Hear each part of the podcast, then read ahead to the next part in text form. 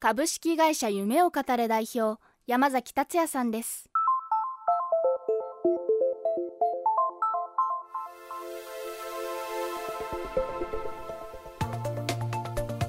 未来授業。今週の講師は二郎系ラーメンを提供するラーメン店株式会社夢を語れ代表取締役社長山崎達也さん。若者が夢を語りたくなるようなポジティブな空間を全国に作りたいと47都道府県すべてに事業展開することを目指し現在24店舗で展開準備が進められています。京都出身の山崎さんは最初に夢を語れ京都店を開業し2019年には東日本大震災の被災地宮城県女川町に夢を語れ女川店をオープン。連日行列を作っています。ではなぜ女川という若者の少ない町に店をオープンさせたのでしょうか。未来授業2時間目。テーマは新しいスタートが世界一生まれる街へ。我々のグループは、えー、ここまで30店舗ぐらいの店を出してきたんですよ、えーと、合計で10人ぐらいの経営者によってこのグループは作られてます。でその、えー、グループの代表者が、えー、一応僕なんですけどほとんどの店を大学の近くに出すんですね。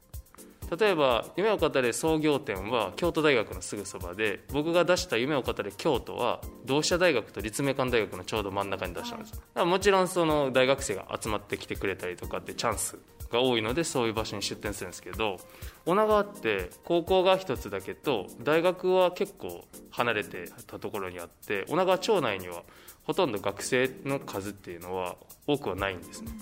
その状態の女川に出す時に本当に先輩の経営者の皆さんから猛反対をいただいたんですけど結果として今女川の日々のお客さんの数っていうのは例えば僕がさっき言った京都の店よりも多いです。他にも他の都道府県で出してる店と、遜色のないぐらいのお客さんの数が来てくれてます。でそれが今のところの結果なんですけど僕はじゃあなぜその女川をわざわざ選んだかっていうと女川のこの特に商店街に掲げられてるフラグがあるんですけど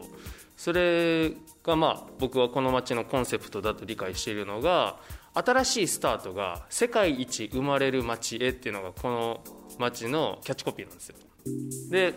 僕初めてその女川にいろいろご縁があって初めて訪れた時にえー、この町のリーダーの皆さんが日々こう夜いろんなところでこう集まっていらっしゃる機会に呼んでいただいたりとか、まあ、そういう機会をいただく中で「どう女川?」って「何が足り?ひん?」みたいないろんなこと聞かれて僕率直にお伝えしたのが「お昼ご飯食べるとこないですよね」って言ったんですよ。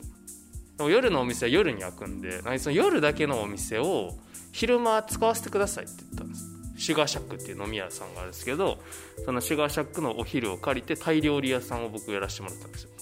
女川に来た1ヶ月僕ほぼ毎日そのタイ料理屋を朝から昼ぐらいまでシガーシャックでやってその日の売り上げ掴んで夜飲みに行くみたいなのを毎日やってて。僕がこんなことやりたいって言ったそのアイデアをこう実行するその柔軟性と、えー、その意思決定の速さとそしてこうなんか何かやりたいと思った人に対しての支援がすごくいいなって思ったんです女川町。でその女川町に掲げられてるコンセプトそのものがうちの会社の理念が若者と社会をつなげるなんですけどうちは若者がやっぱ何かやりたいことを見つけてスタートするっていうことに対してすごく重点を置いて仕事しててなんかそれをこう女川町に同じものを感じたんですよ。まあ女川町にお客さんたくさん来そうだから店を出したっていうよりは僕が女川町にいたくて女川町に店出したっていう感じです。でじゃあどうやったらお客さん来るかなっていうのはちょっと後回しにして一旦店開けちゃったみたいな。結果として結構いい成績になって最高って感じですね。ただ僕僕も含めてこの町の真ん中で活動している人たちはそうやって盛り上がるんですけど女川駅前の商業施設とか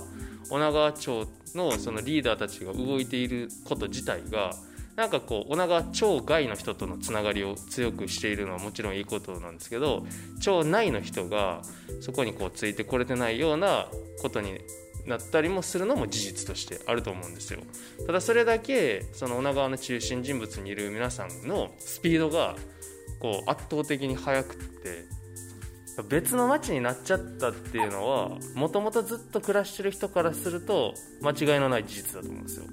ただそれその変化を受け入れられてない人も絶対一定数いてまそういうのも僕は住んでみて感じました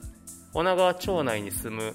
中高生とかラーメン食べに来てくれたりするんですけど、まあ、そういう彼らにとっていや今まで商店街入ったことなかったですみたいな人もいっぱいいてうちのラーメン屋ができてラーメン食べたくって来たんですけどこの商店街来たのは初めてですとか。えー？って 僕も思って、えー、じゃああのラーメン食べれるだけじゃなくて漫画とか置いとくから遊びにおいでって言ってその子らがあの働きに来てくれたりとか。なんか女川町内にずっといる人の気持ちって僕にはやっぱ理解することは絶対できないと思うんですよ本当に震災を経ていろんなご苦労があった中でこの今商店街ができてることについてそれを見て皆さんが何を思ってらっしゃるのかってやっぱ想像することすらできないですからあんまりそこにこうごちゃごちゃ関わろうとせずに自分がこの与えられた環境で楽しく、うん、何ができるかなって毎日自分が楽しむことが全てかなって感じですね。未来授業。今日の講師はラーメン店夢を語れのグループ代表山崎達也さん。今日のテーマは新しいスタートが世界一生まれる街へでした。夢を語れ女川ではたくさんの夢が語られ夢が目撃され夢が応援されそのサイクルが回っています。山崎達也さんによる未来授業明日もこの続きをお伝えします。